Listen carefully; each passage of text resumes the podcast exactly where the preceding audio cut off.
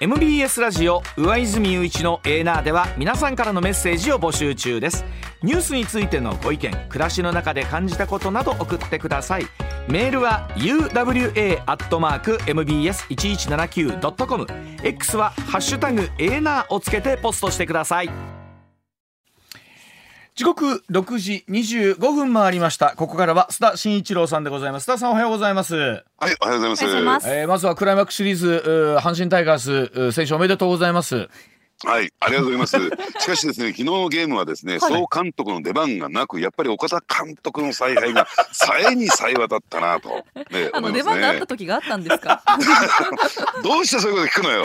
いつも出番は待ってるの。待ってるんですね。はい、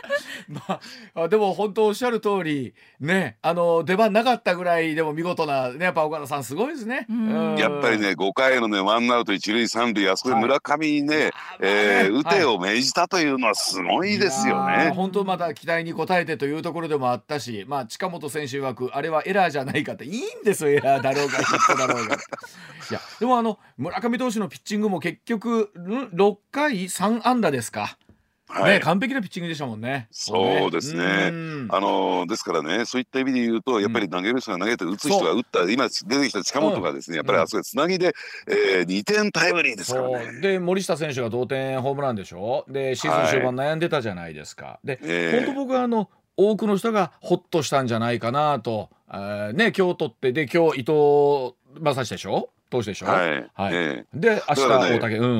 うん、やっぱりね、岡田監督が言ってるように、うん、普通っていう最近なんか、ね、あれから普通へみたいなね、うん、えー、ということで平常心ですよこれ。そうですね、ね、えー、シーエス だからといってですね、うん、クライマックスシリーズだからといってなんか特別なことをやるわけじゃないよと、うん、我々もさんにんもね、はい、やっぱりこの平常心、普通でいきましょう。普通で普通でね、あの普通で僕らいつも普通ですよ。ええ、僕らいつもめちゃくちゃ普通ですよ。違います。え、そうなの。はい、なんかじゃあ俺だけ異常なの。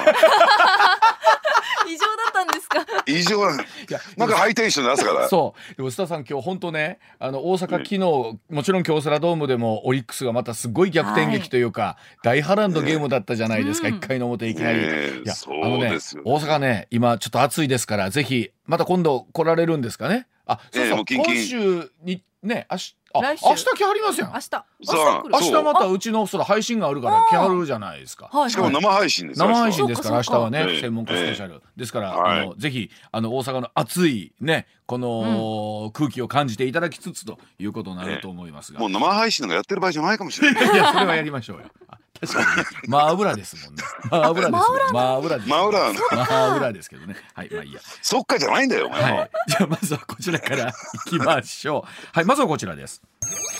さあ、そのイスラエルとハマスの軍事衝突なんですが、どっちもどっち論が出るわけはというところから聞いていきましょう。はい、もうじゅうがつのなのかになりますね。イスラム組織ハマスによるイスラエルの無差別攻撃からとおか余り、犠牲者の数が増える一方ですが、今回の件についても、まあ、イスラエルもハマスもどっちもどっちという論調で報じるメディアもしばしば見受けられます。さあ、このどっちもどっち論でまあいいのかどうかということでもあるんですけども、このあたり須田さんに聞いていきたいと思います。須田さん、お願いします。はい、まず大前提としましてはね、うん、やっぱり今回ハマスがですね、うん、えー、イスラエル領内に侵入し、うん、そして民間人を含めてね、ね、えー、人質を拉致してですね、連れてった、うん、で一方的に攻撃をした、うん、というところを考えると、これは国際法違反であることはこれ間違いないし、うん、えー、ジュネーブ条約にもね、えー、こう違反をしている、つまり民間人の、えー、まあ、ね、あの拉致っていう点で、殺害という点ではね、違反していることは間違いないんだけれども、はい、ただですからおそらくね、欧米中心に多くの、うん、えメディアを含めてね、うん、やっぱりこのハマスに対する批判ってのは非常にこう根強いことはこれ間違いないし、まあ、そうですよね。うん、えーで私もそう思いますよ。うん、ただ そ, のそれに至る背景っていうのが、うん、やっぱりあって、ね、うん、えー、ハマスがそうせざるを得ない状況になった背景もやはりあって、うん、その過去の経緯を考えていくとね、うん、やっぱりイスラエルにも一旦の責任があるんじゃないかというのが、うん、多くの中東の専門家の指摘するところ、うん、だから冒頭で出てきたどっちもどっち論っていうのは、うん、そこにあるわけなんですね。うん、まあ、あの今回の件に限らず、その歴史っていうのをこう大きく紐解いたときに、常に歴史ってこう勝者の歴史みたいなところがあって、うん、特に振り返れば遡れば遡るほど実際には何があったかっていうのはこのね歴史上残された記録でしか我々も読み解けないところっていうのがある。まあ、もちろん現代とは状況が違うんですけどもね、まあ、あのおっしゃる通りそのどちらにもどちらにも大義はあるのはいずれにしてもそうなんですよね。いるがあってですね、はい、えー、主張があるっていうのは間違いないんだけども、で今ねあの、うんうん、上泉さんに事項に言われた大義、うんうん、あるいは正義という点で言えばですね、はい、やっぱりこれまでこの、えー、イスラエルあるいは、うんえー、ねあのパレスチナを取り巻く環境っていうとですね、うん、やっぱりあのハマスを含めた、うん、そのパレス、パレスチナの人たちに対するその大義とか正義、つまりどういうことかっていうとですね、うん、歴史的経緯をたどってみるということ、このパレスチナの地域には、うん、やっぱりもともとパレスチナ人が住んでいたんですよ、はいはい、ただまあいろんな経緯があってそこにイスラエルが建国されました、うん、両者が揉めるのはこれ当然、はい、でも、うん、その一方で、えー、エジプトが、えー、占領していたガザ、うんえー、地区、うん、あるいは、はいヨルダン川西岸、これヨルダンですね、はいうん、これについては要するに調停でもって国連の調停を含めてですね、ですね、えー、パレスチナの将来的にはね、うんえー、国家を作ろうじゃないか、うん、とりあえず自治政府というのが発足した、はいうんうん、ですから最終的にはですね、まあ、イスラエルパレスチナともにですねお互いの存在を認めて、うんねえー、そして、えーまあ、ここを樹立するしていくっていうのが最終的な落としどころだったはずなんですね。でところがですね、えー、それを双方ともに認めないよとハマス、まあ、今、えー、ガザ地区を実行支配しているハマスというのはもちろんこれねテロ組織という指摘もないわけじゃないんだけども、はいはい、もちろんあるんですよ、うんはい、ただその一方で、えー、やっぱりにせんろくねんのにかいめの総選挙で勝利を収めて、うん、第一党になっていることもこれ間違いないんですよ、うんうん一定程度のね、うんうん、だからそういった点で言うとですね、うん、やっぱりこの、えーまあ、パレスチナサイドの、まあ、こうある種こう被害的なイスラエルの一方的なね、うんえー、やり口によって、うんえー、被害を受けてきた圧迫されてきた、うん、ということで、まあ、これはあのーねうん、あのアラブの人たちの認識ですよ、はいえーうん、パレスチナハマスを含めて、うん、大義と正義はそちらにあるんだと、うん、要するに、うんえー、独立国家を作って要するに自国民はちゃんと守らなきゃならない大義や正義がそこにあるんだ、うん、ところが今回のですね一件によって、うんそのえー、イスラエルがやってきたからそのそれに対する対抗としてやったという理屈も分からなくもないけども、うん、その大義や正義がやっぱり、うんえー、国際法を違反したりジュネーブ条約に違反したことによって、うんうんね、これがなくなってしまったんですよ、はいまあ、本来そこあの微妙なバランスの上に成り立ってたところっていう中で、まあ、お互いにあったとは思うんです。でもその中で須田さんおっしゃるように、まあ、こういう形での、まあ、テロのような形になってしまうとなかなか国際世論を含めて味方につけるというのは難しいだろうなということがありますよね。で、一方で今回、えーっと、ガザの病院にね、はいえー、が爆発がありまして、まあ、これイスラエルは当然我々ではないと言っているし、うんまあ、ハマスもハマスでもちろんこれ関与を否定しているわけで、はい、ただ一方で、えー、ハマス側のご死者があったんじゃないかっていう話、これもこうなってくるともう今何が正しいのかが全くこう分かんない状況になりますよねこれで。でも民間の方でよんひゃくななじゅうにんの方が病院で命を落としたっていうこれ事実は非常に重いものだと須田さん思うんですけどもね。えーうん、だからそういった点でいうと大前提で言えば即時停戦と言ったらいいんですかね、うんはいえー、双方の攻撃をやめさせることが絶対的に必要なんですね、はいうん、でそして、まあ、これの真相を解明していくっていうのは相当長い時間かかるでしょうし そうですよね、うん、そしてもう一つ即時停戦が必要な理由っていうのは、うん、実を言うとね一番ね、あのー、問題なのは、うん、要するにこのハマスなんではないんですよ、うんえー、実を言うと、えー、まあ言ってみればですねあのレバノンにえーまあ、あの一定程度影響力を持っているヒズボラというそういう組織があるんですね、はいはいうん、これシーア派イスラム主義の政治組織なんですが、うんでまあ、ハマスのですね軍事能力っていうと、まあえー、このヒズボラから比べると大人と子供なんですよ、うん、子供なんですね、うん、ハマスなんてのは、うんでこのヒズボラが、まあ、ハマスと連携していて、うん、でこれ本格的にこの戦闘が始まってしまうと、うん、ヒズボラはですねだって精密ロケット弾を何万発も持っている、うん、で無人機ドローンも持っていて、うん、攻撃型のね、うん、でそして兵員がじゅうまんにんいると言われている、うん、でこのバックにいるのがイランなんですよ、うん、イランの全面的な支援で、はいうんえー、そういった、えー、軍事力を持ってるんですね、うん、でこれがハマスと連携することによって、えー、イスラエルと先端が開かれると、うん、もうこれ収拾がつかなくなっちゃうんですよ、うん、で一方で、まあ、バイデン大統領はイスラエルとの連帯連携というのを非常に強調いたしまして、昨日も国連の安保理の中ではですねアメリカ拒否権発動したということでもあるんですけど、そうなってくるとあの本当にだいさん次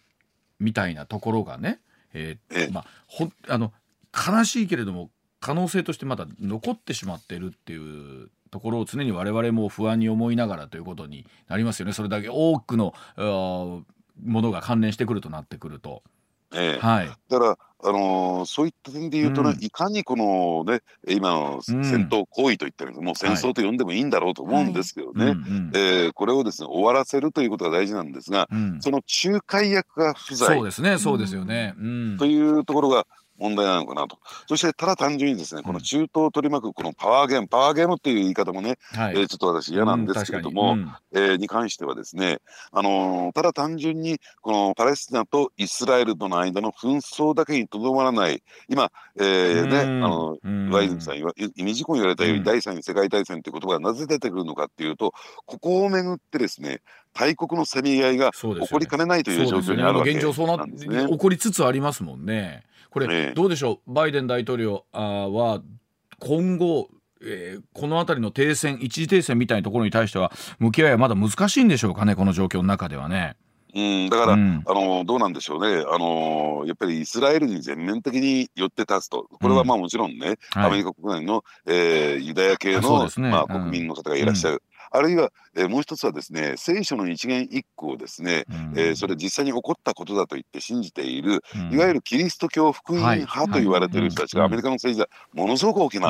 影響を持ってるんですね。うん、そうですね、はい、でこれがやっぱりイスラエルとユダヤの人たちとですね、うん、非常にこう連携しているというところを考えてみると、うん、国内の政治状況もあるということもあってやっぱりイスラエル寄りを譲れないんですね、うん、そうするとやっぱり、ねえー、仲介役としてじゃあ適任なのかっていうとやっぱりそこでね、えー、パレスチナこれ、えー、ファタハ、ねえー、かつて、えーねあのー、ピーエルオー の中心になっていた、はいえー、ファタハっていうグループがあってこれはヨルダン川西岸を、まあ、実効支配しているわけなんですが、うん、そこは穏健派だからやっぱり、うんえー、足してにで割るようなことをやるんだけども、うん、ハマスっていうのは、えー、穏健派ではないちょっとどちらかというと過激派に属する人たちなんですね、はいはいうん、でそうするとその米アメリカのですね、えーまあ、あの仲立ちをですね、うん、じゃあ受け入れるかってこれ受け入れる可能性は極めて低いんですよ。だから仲介役としては非常に難しい立場にある、うん、ね。でそこへ持ってきてまあ後に出てくるんでしょうけれども、うんうん、やっぱりロシアや中国が そ,、ねえー、そこに影響力を行使し始めてるというところがあるんですね。そのあたり聞いていきたいと思います。こちらでございます。さあ、軍事衝突の向こうにちらつくロシアの影、プーチン大統領の狙いはどこなんでしょうか。中国の習近平国家主席と会談し緊迫するパレスチナとイスラエルの情勢などについても突っ込んだ意見交換をしたとされるプーチン大統領です。ハマスを支援するイランを含む関係各国と良好な関係にあるロシア、今和平協議に向けた仲介に意欲を示しているのかというところなんですけども、さあ須田さん、そのあたりはどんな風な動きがあるんでしょうか。うんええあのここでロシアのね、うん、あの存在がぐーっとクローズアップされてきてるんですが、うん、で私が注目しているのはロシアではなくて、うんね、じゃあロシアが国際社会でそれだけ仲介役を務められるだけの、うんね、今立場にあるかっていうとやっぱり、えー、ウクライナとの紛争を抱えていて、うん、その限りではないですよね、はい、と、うんね、で能力もなければそ実力もないと、ねうんえあのまあ、経済的な意味での実力もない、はいうん、ただ言うとするならば産油国同士としてのね、うん、連携が取れるのかなと思いますけども、うんうん、ロシアよりも私はむしろ中国なんですよ、はい、この場合、うんね、でなぜ中国の名前を挙げたのかというと実はにせんにじゅうさんねんさんがつ、えー、今年ですね、うん、今年のさんがつに中国が仲介をする形で、うんえー、イランとサウジアラビアの、はいまあえー、和解がですね合意されたんですね、うんうんうんでつまりその意味するとか何かというと中国が、えー、中東のですね中東エリアの、うんまあ、あの政治ゲームのですねプレイヤーとして本ね、本格的なプレイヤーとして参入してきたっていう事実なんですよ、はいうん、でこれに対して、えーね、著しくというか激しくですね警戒感を持ったのがアメリカなんですね、うんうん、アメリカは、えー、まあ言ってみればですね自らがアメリカ自身がですね、うんえー、準石油に関して準輸出国になったということで、うんうんえー、中東に対するですね、うん、まああのー、ね関係が薄らいできたということもあって、うん、徐々に徐々にですね中東から引きつつあった、うん、でただこの中国が登場したことによって、はいうん、もう一回アメリカがですね中東エリアにおける、うん、でプレゼンスを強く確立しようとして、うん、でこのにじゅうにじゅうさんねんさんがつ以降動き始めてたっていうところなんですよ。あのそうですね、アメリカにしてはお前がやるなよみたいな感じだったりするんでしょうね、そのあたりはね、えーうん、だからこれは世界規模で見た時の今半導体含めて、ねうん、要するに対中国包囲網というのが、うん、アメリカの一番ですねあの国際政治の中で安全保障政策の中で最重要事項じゃないですか、うん、要するにあこれ見てるとね中国っていうのが出てくるとアメリカはですね無条件脊髄反射でダッと出てくる、ね、はいはいなるほど、はいはいうんうん、そういう状況になってるんですよ。だからね本来、えーと、理想論でいうと平和を作りたいわけじゃないですか。別にお花畑議論をするわけではないんですけど本来きっとそこに絶対あるはずなのに何かあの同じ平和に行き着くにしても誰の手柄でやるか論みたいな話だったりとかあまりそこで平和になりすぎてどっかがいい顔されすぎても困るみたいななんか、ええ、なんだろうなんか人どう言ったらいいか分かんない悲しい現実がそこにありますよね。いやだからね、うん、バビンさん今、うん、意味事項言われたように、うん、そのアンバランス、うん、揉めていた方が、うん、大国にとっては中東が揉めてた方が都合がいいっていう状況もないわけじゃないんですよ。そうですよね。緊張関係があった方が、うんうん、別にいろんな国がそこに関与できるということで、うん、むしろね、うんまあ、それを意図してるわけではないにしてもね、うんえー、和平が結ばれて安定することがベストなんだけども、うん、その逆に、えー、ここが不安定になっていた方がいいと考えてる人たち例えばね、うん、あえて言いますけれども、うん、イランもそうですよ、はい、イランも、はいえー、核開発なんかを進んでいて、うんね、アメリカとの、えーね、不包囲網が強化されていってる、はいねうん、となると自分一国で対抗するためには、うん、要するに、えー、これは力不足だということもあって、うん、中東エリアが揉めてくれれば中東の中で自分たちに、ねうんえー、協力している国も出てくる。これが一人、うん、一つ、うん、イスラエル、イスラエルもそうなんですよ、うん、特にイスラエルのネタニヤフ首相、うんまあ、これは、えー、強硬派ですから、うんえー、むしろ安定してパレスチナとの関係が良くなってしまうと、うん、自らの、えーね、存立基盤が危うくなってしまう。ましてや連立内閣ですからねここ、うん、だから揉めていた方が、ね、パレスチナと揉めていた方が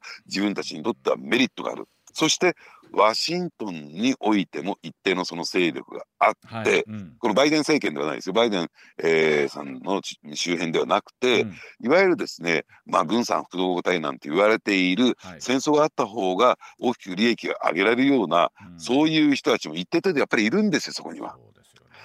だから結局こう世界がまず大きく民主主義国家と非民主主義国家みたいな形に大きくなんか分断されていました。で特に今回まずはロシアウクライナの中でそのあたりがさらに明確になってきました。で今度は中東揉めました。やっぱりそれもそんな大きな形ではあるんですけど結局アメリカがぐーっと出てくると中国ロシアがいい顔をしない。逆にそうなってくるとアメリカいい顔をしないっていう結局おっしゃる通りなんか世の中揉め事があることで変なバランスを取れてしまってるっていうのは正しいあり方なのかどうなのかなんですけれどもだって現実そこにやっぱりこういう形で民間の方が命を落としているわけですよね。あのしかもあの人質の交換だみたいな話になった時にあの人たちの映像も我々もそういうのを見せつけられているところもあるんですけれどもねああいうのを見てると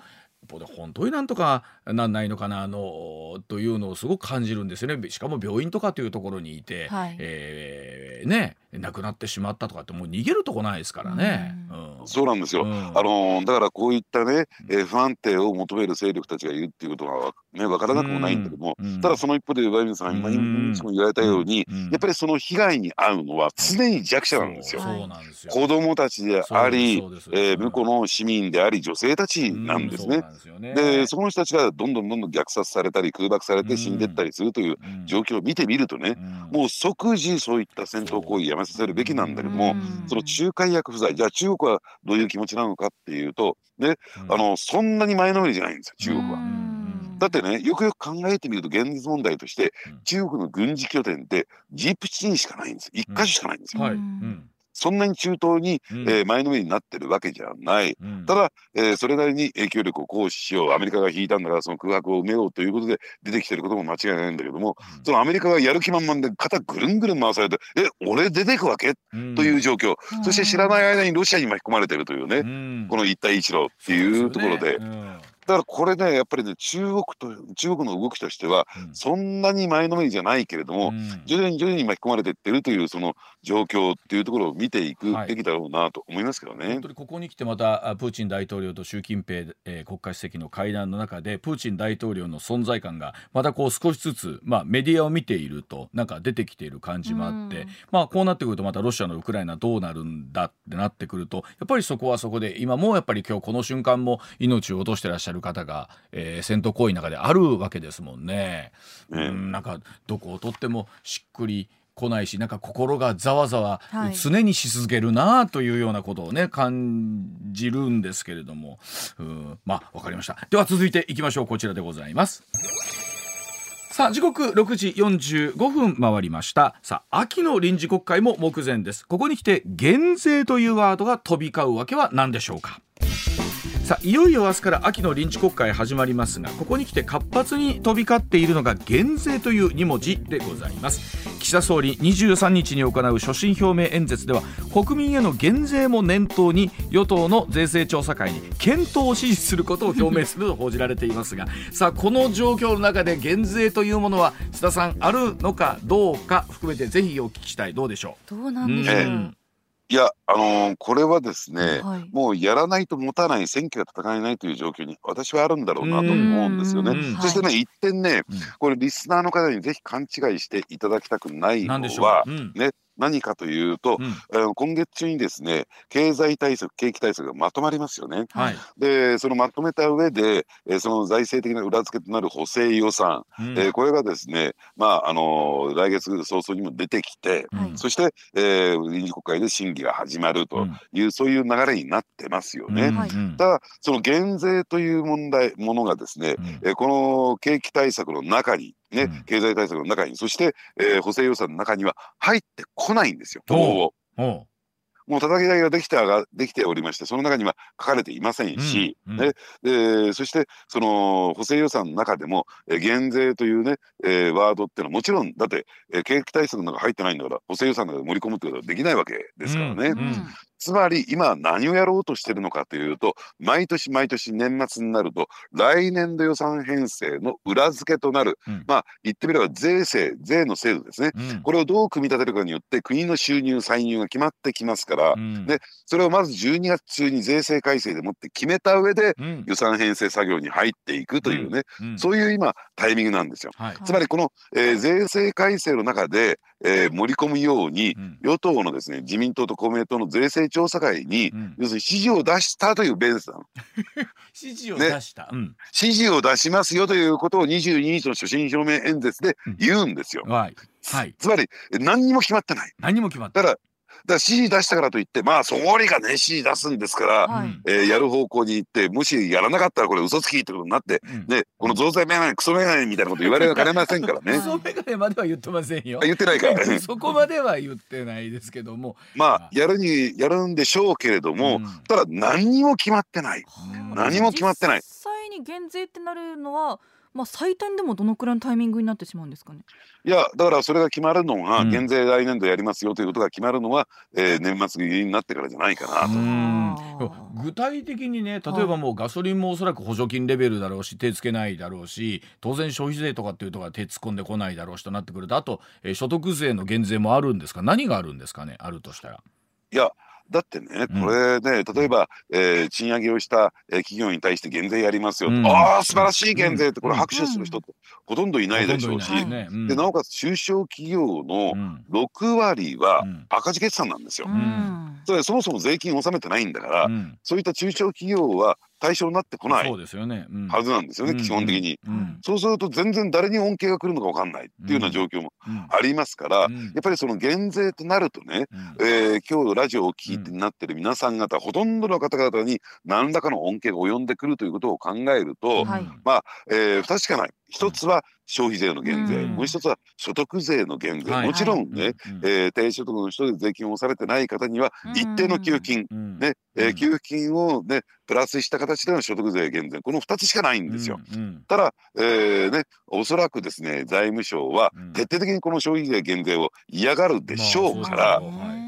あるいは自民党の財政再建派の、うんえー、人たちもですね嫌がるでしょうし、うん、財務省べったりの日経新聞を持って嫌がるでしょうからねはい、はい、だからそのあたりが包囲網が引かれてる以上ですね、うん、まああの足してにで割ってというかな、うんえー、落としどころを考えるとすると所得税減税ということになってくるのかな、まあ、期間限定のね、あの何をもって減税とするかって厳密に言うとそれもね、えー、例えば減あの例えば法人税の減税にしても減税には変わりないわけなんですけれども、より我々が期待してるのってなんか須田さんそんなんじゃないじゃないですか。そういうんじゃなくてもっといわゆる真水の減税が欲しいわけじゃないですか、その部分で言うとね。うん、上泉さんも最近こう朝の番組になるようにやるようになってから、うん、なんか言葉が非常にこうスマートになってきましたよね。スマートになってきました、はい、真水とかなんか使っちゃって違うでしょ俺のね懐に金入れてくれよってことでしょ。そうなんですよ、そうなんですよ。あのとにかく欲しいですよ、うん、金入れてくれっていうか金取らないでくれっていう感覚ですそれ言い過ぎでもなんかそれで言うとね、あのなんか望んでるものと、はい、なんだろう別にみんながみんな金くれってわけじゃなくって、うん、望んで生活の中でも望んでるものと、はいえー、なんか、えー、じゃあこうしましょうっていうものにズレをすごい感じるなっていうのをねあるんですけれどもね、ええ、じゃあはい、はいどうぞ。あ、あのいやすみません言いたかったんですけどちょっとお知らせを入れる時間になりましたので、はい、お知らせ挟んでさらに、えー、詳しくお聞きしていきたいと思います。上泉雄一のエーナー エムビーエス ラジオがお送りしています。さあ時刻まもなくろくじごじゅうはっぷんになります。では続いてはこちらでございます。さあ結局のところ解散は年内にやるのやらへんのというところです。さあ総理が衆議院の解散総選挙に踏み切るのではないかとの憶測が常にある中で、衆議院は今月末で任期よねんの折り返しを迎えるというところなんですが、ここまでの経済対策補正予算の話してきましたが、その流れから見る解散のタイミングはいつなのかということをズバリ須田さんに聞いていきたいと思います、はい、さあ結局やるのやらへんのどっちなのっていうところなんです。須田さん、うん、どうなんでしょう。はい、うん、まあ結論から言えばですね、うん、分かりませんっていうことなんですけれども、ただですね、うん、あの今日ね先ほど申し上げたこの減税の話がここへ来て出てきたということは、うん、これは間違いなく選挙を強く意識してるわけなんですよ。で本来であるならば、うん、まあ明日からね、えー、臨時国会がスタートするんですが、臨時国会初日にやっぱり首相がですね所信表明演説をやるというのが、うん、まあ普通の段取りなんですね、はいうん、まあこれに対して野党がクレームをつけて抵抗してですね、うん、まああのね週明けに、はい、所信表明演説というそういう流れになったわけなんですけれども、なぜそうなったのかというと、はい、このにじゅうににちに、うんえー、これ岸田首相にとってもそして野党にとっても非常に重要な選挙が行われるんですよ。これ一つは長崎よんく衆議院の補欠選挙、そして、はいえー、徳島高知のですね参議院の、はいえー、補欠選挙というのがあってですね、ですね、はい、まあこれがですね、まあ、自民党が、まあ、楽勝でねにしょうれいはいということになれば、うんえー、何もここへ来てドタバタすることはないんですけれども、うん、非常にですね、えー自民党が今、えー、追い詰められている状況にあって、うん、私のちょっと今までの取材結果によれば、ちょっと待って、えー、そのあたりはしちじの時報の後に、はい、ちょっと聞いていいですか。しちじです。さあその長崎と徳島高知の補選、えー、須田さんの取材では、えーうんえー、とりあえずいっしょういっぱい、まあ、長崎は取るにしてもですね、はいえー、ちょっと四国はあの徳島高知は非常に難しそうなんですよ、うんねえー、そういう状況を考え、まあ、場合によってはですね、うん、下手をするとにはいということもありなくもない、うんはあ、自民党がねこれはでかいな、はいうん、で特にこれはもう自民と野党の、えーまあ、言ってる意味で一騎打ちですもんね、はいうん、ということになってますんでね、うん、これ、えー、ふたつとも落とすとなるとですねやっぱり、えー、岸田さんね、えー、選挙岸田さんで選挙戦えないんじゃないかということで、で岸田さん自身もですねすぐに選挙に打って出るなんていうそういう選択肢がなくなってしまう、うん、そうなると自然とですね今回の補欠選挙の結果によって年内解散がないというね、うん、そういう流れになりかねないんですよ、うん、だからこそ、えー補正ね、所信表明でこのねまあ何て言うのかな減税を支持しましたみたいなね、しますじゃなくて支持したという、はい、いうねことをやっておきたかったんだけども、うん、それもちょっとかなわなかった、うん、だから、うんえー、あえて事前にリークをして、うんえー、マスコミ報道を先行する形で減税の花火を打ち上げたという、そういう流れなんですよ。あのこの前の週末から含めて世論調査の結果を出てるとね、はい、本当に芳しくないよそあのえ世論調査で支持率出てるじゃないですか、須田さんね、はい、あれを見た時に、えー、なんとか逆に僕も岸田さんの立場やったらあのなんとかして自分の支持率上げる方法ないかったら結局そのワードをちらつかせるしかないですもんね、今この状況の中ではね、減税っていうワードをね。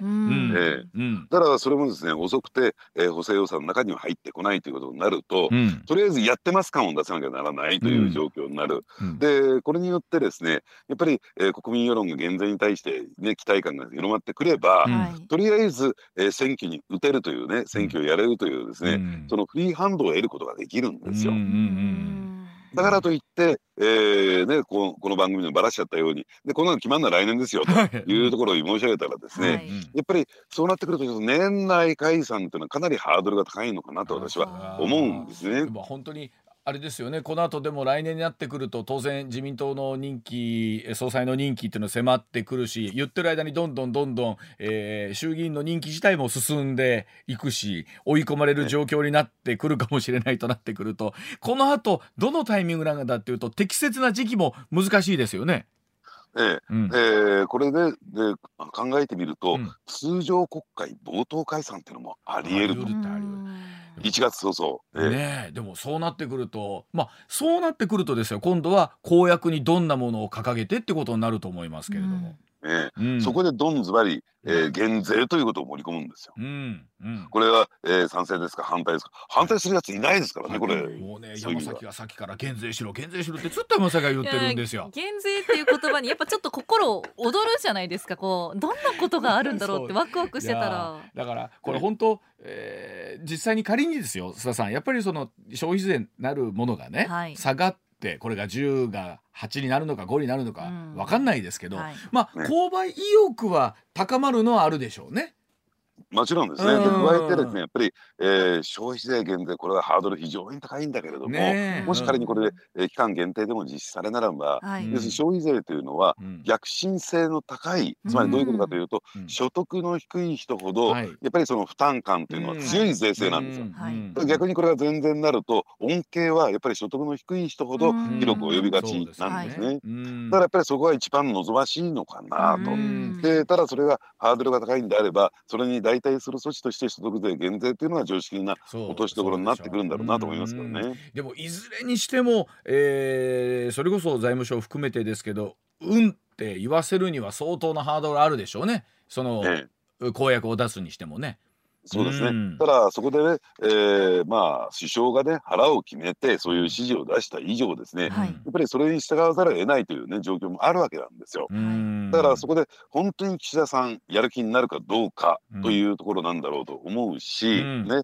でそのただその一方でやっぱりね今日ちょっとちらっと申し上げて、うん、あの増税メガネメガネってねあの岸田さん自分自身すごい非常にこう似合ってると、はいね自分のチャームポイントはメガネだと思ってる節があるんですよ、はい、そうですか、はい、それに対してネガティブなこの印象これが我慢できないっていう、ね、あの岸田さんってこの間も出てましたけどメガネ取ったらまあまあ男前さんでらっしゃるんですよね。ええうん、ただその一方でやっぱりこの、うんえーね、あのメガネに関するベストドレッサーみたいな賞をもらってますからねすごくこだわりあるんです、ここは。この増税メガネって言葉が嫌だから減税するこれどうなんですか増税メガネはもう、もうあの流行語大賞入ってくるんですかね。いやーどうですかね、入ってくるぐらいだったらいいぐらいですかね。いやそうそうかもしれないですね。入ってくるぐらいだったらまだ皆さんの関心があるってことじゃないですか、良くも悪くもですけどね、うんええ、いやだから減税メガネとして貼れるかもしれませんよ。減税メガネうまいなうまいな、いいねーいいねーそんなことを言うてる場合なのかって話なんですけれども、そうかということは所信表明はどうやら週明けになってにじゅうさんになってって、まあ、もっと言うとう須田さん来週の今頃には当然この衆参の補欠の結果も出てるわけですから、ね、来週の今頃はどんな議論になってるかってことですね。所信表明抜けてね、うんえーうんまあ、そのあたりですね、うんうん、あのこの週末ちょっとしっかりね、ね高橋さんと、えーねうん、分析していきたいなと思いますから、はい、今ありますからね、はい、では須田さん、あのー、しちじさんじゅっぷん頃からは例の宿題の答え合わせをぜひ、ねあのえー、馬場さんにお聞きいただいたというお話ぜひお待ちをしております。上泉雄一のエーナー エムビーエス ラジオがお送りしています。取れたてピックアップニュース、こだわりの朝どれニュースをご紹介。まずはこちらから、はい、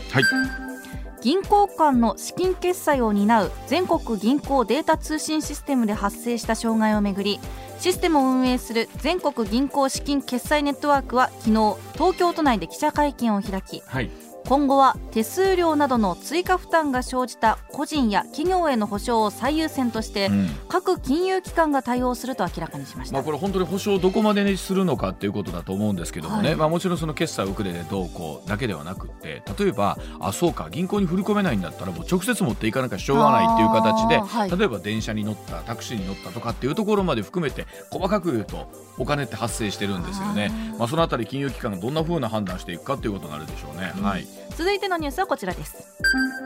いち票の格差が最大 さんてんぜろさん 倍だった去年しちがつの参議院選挙をめぐり、うん、投票価値の平等を求める憲法に違反するとしてふたつの弁護士グループが選挙無効を求めた訴訟の上告審判決で、最高裁大法廷は昨日著しい不平等状態にあったとは言えないとして合憲と判断し、選挙無効の請求を退けました。まあ、これから本当にいろんな形で人口の流動っていうのも、ね、出てきたりするでしょうから、はい、そんな中でまあいち票の格差っていうのはどうあるべきかっていうところであると思うんですけれども、えー、その選挙に対してこうしっかりと向き合っていくっていうことね、だっても大事だろうなというふうに思いますよね、はいはい、続いて政治の話題です。岸田総理は昨日自民党の麻生副総裁と党よん役によるろく者会合を党本部で初めて開催しました。会合はおよそごじゅっぷんかん行われ、はつか召集の臨時国会への対応やにじゅうににちに投開票される衆参補欠選挙の情勢などについて意見交換しました。まあ、しっかりとその、えーね、意見交換をしていくという中で党の結束をアピールしたいという、はい、ところではあるんでしょうね、そのあたりはね、はい、続いては気になるニュースです。こちら、日大アメフト部をめぐる違法薬物事件で大学の対応をめぐり批判が高まっているとして林真理子理事長が澤田康広副学長に辞任するよう求めていたことが昨日分かりました。この文字起こしの記事を見ていました。非常に生々しいやり取りが、まあ、出ていまして、はい、え林理事長は澤田副学長に対して、えー、これやめていただかないと、その例えば大学私立の大学の助成金、ね、このあたりにも影響が出てくるというところもおっしゃったということなんです。あの見ていると、はい、そうだろうな、本当の話っていうのはこんな言葉のやり取りになるんだろうなというところを生々しく感じましたけれどもね、はい、続いては波紋を読んでいるこちらのニュースです。今月じゅうしちにちに行われた滋賀県市長会議で、フリースクールは国家の根幹を崩しかねない、不登校は大半は親の責任などと発言した滋賀県東近江市の小倉正清市長は昨日市役所で報道陣の取材に応じ、不適切発言と言われることは一切ない、撤回しないと述べました。これあのニュースの映像でも含めてですね、はいえー、発言を聞いてみたんですけれども、はいまあ、そのニュアンスをどう捉えるかではあるんですけど、ただ一方で本当に不登校の生徒さんたちが過去最大というところの中でね、はいまあ、フリースクールというところに頼らざるを得ない人たちっていうのもこれ現実いるわけで、うんはい本当まあ、そのあたりっていうのはどういうふうにこう市民の皆さんと向き合うのかっていうのはこれ市長の判断ですし、もっと言うと東近江市の皆さんのご判断にもなると思いますけれどもね、はいはい、続いては芸能の話題です。スマイルアップ所属のグループジャニーズ ウエストが昨日自身の YouTube チャンネルで生配信し、グループ名をウエストとすることを発表しました。うん、今回の性加害問題に伴って旧ジャニーズ事務所所属のグループが名称を変更するのは初めてです。うん、あの本当にいろんなところで各グループも対応に追われるでしょうし、はい、多くの場合はそのジャニー喜多川氏のジャニーという言葉を、まあ、取ることによって対応していくということは、まあ、多くの場合あるんでしょうけれども、まあ、しばらくこの混乱続くくんでしょうけど、どうでしょう、一方でファンの皆さんも言い慣れていくと、はい、なんか慣れていくのかなっていうところもあるんでしょう。それもあるし、ただなんかこうジャニーズという歌詞が入っている歌を歌えないっていうのを聞くと、ちょっと辛いなと思うな。最後は皆さんお待ちかね、スポーツの話題ですプロ野球のクライマックスシリーズは昨日、セリーグ、パリーグともにファイナルステージが始まり、はい、じゅうはちねんぶりのリーグ優勝を果たした阪神がにいの広島によんたいいちで、はい、リーグさん連覇のオリックスがにいのロッテにはちたいごでそれぞれ逆転勝ち、はい、アドバンテージのいっ勝含めて通算にしょうとしました。あのおそらくまず阪神ファンの皆さんはホッとしてらっしゃるというところあるでしょうね。しばらくゲームからも離れてましたし、でもまあこれでに勝でしょ、アドバンテージ入れて、そういうことですよね。今日取ればもう大手ですから、いかにこのいっ勝が大きかったかっていうことなんですよね、それぞれですから、はい、え多くの場合この、えー、ファースト、えー、ファイナルステージの優位だったチームがに勝目を挙げるとなると きゅうじゅうろくパーセント の確率で日本シリーズへということなんですけれども、はい、まあ、本当その数字を裏切らないでほしい、はい、そのあたりは須田総監督にもこの後お話聞いていきたいと思います、はい、コマーシャルの後は総監督の登場です。